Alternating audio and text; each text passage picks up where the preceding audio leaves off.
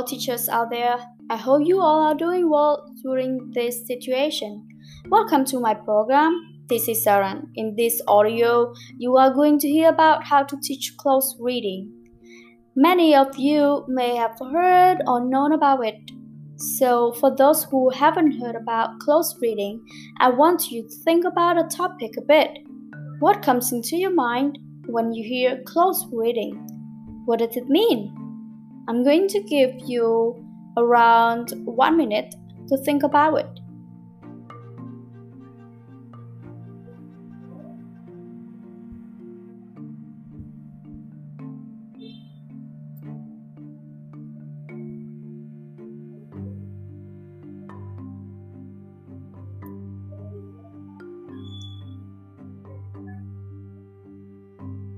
Thank you very much.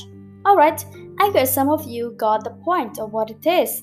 I'm going to tell you the whole thing soon. And also, in this podcast, I will also talk about why it is important, why it is included,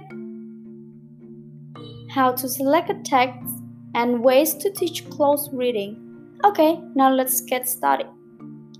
Basically, close reading is a thoughtful, critical analysis of a passage that focuses on the meaning and purpose of the text. So, to do a close reading means to read very closely, carefully, and critically. In the educational field, it is an important skill that you can teach your students. Why is it important? One, it helps students understand why they read and encourages them to read more. Reading is very beneficial for learners. You all may know this, right? And the more they read, the more they know. Sometimes they do not want to read, and the reason is because that they don't really understand the meaning and they don't know why they need to read they don't know the purpose of what they are reading. That's why they tend to be lazy and they don't want to read. But by reading closely, they can understand why they need to read the text and they want to explore more about it. Number two, it promotes critical thinking. When reading, they need to understand deeply the message of the text. This requires students to be careful and focus on the details, and they also have to analyze the text critically.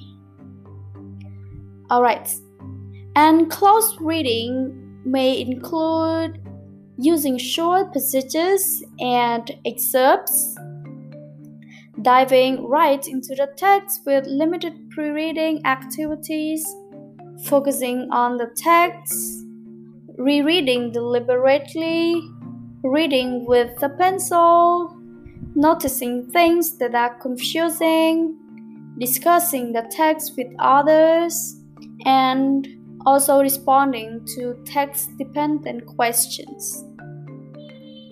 Now let's move on to the next point, which is about to how to select a text.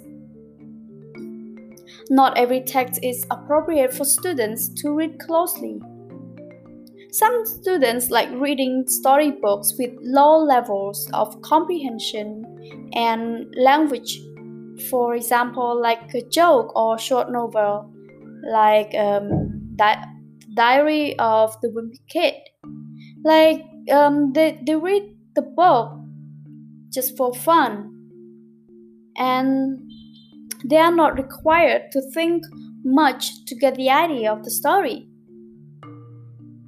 And in order to get the students to use their critical thinking skills, teachers need to make sure that the text has sufficient richness and complexity.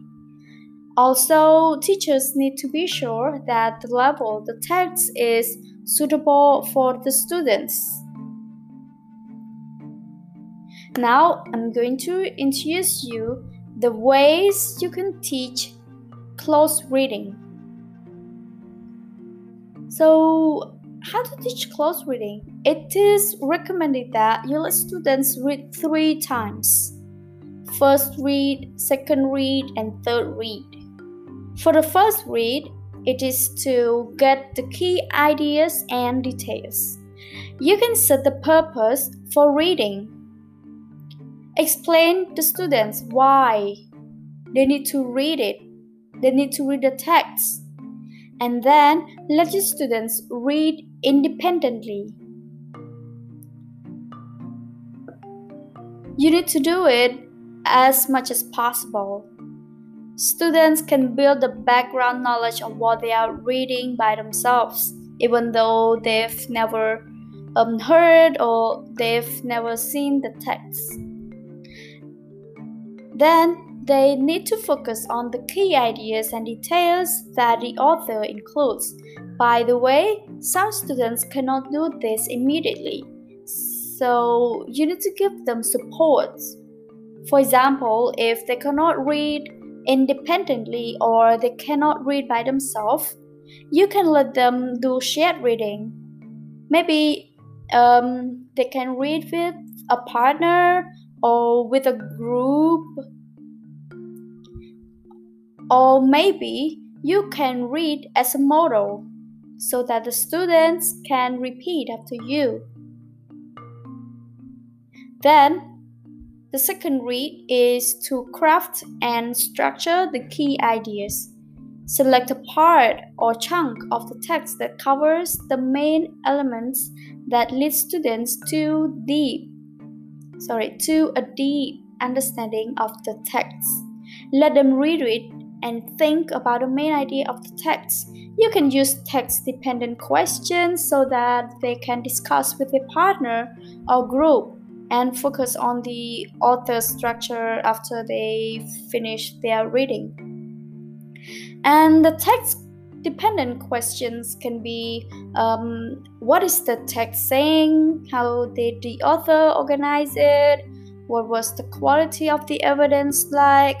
How were the data presented?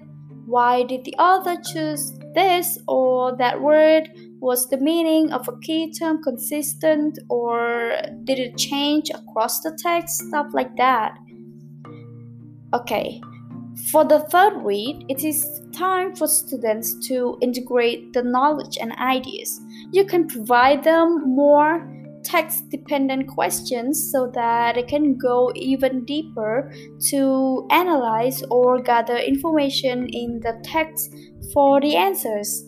The questions can be um, What does this text mean? What was the author's point? How does this text connect to other texts you know? And after that, you can let them work with a partner or their group members and they can discuss and they can go back to the text if they want or if they need to gather more information. And then they can um, write down the ideas on sticky notes graphic organizers or even a thinking sheet. Okay. This is the end of my sharing. I hope you find this helpful Thank you very much for listening to my podcast. See you next time. Bye.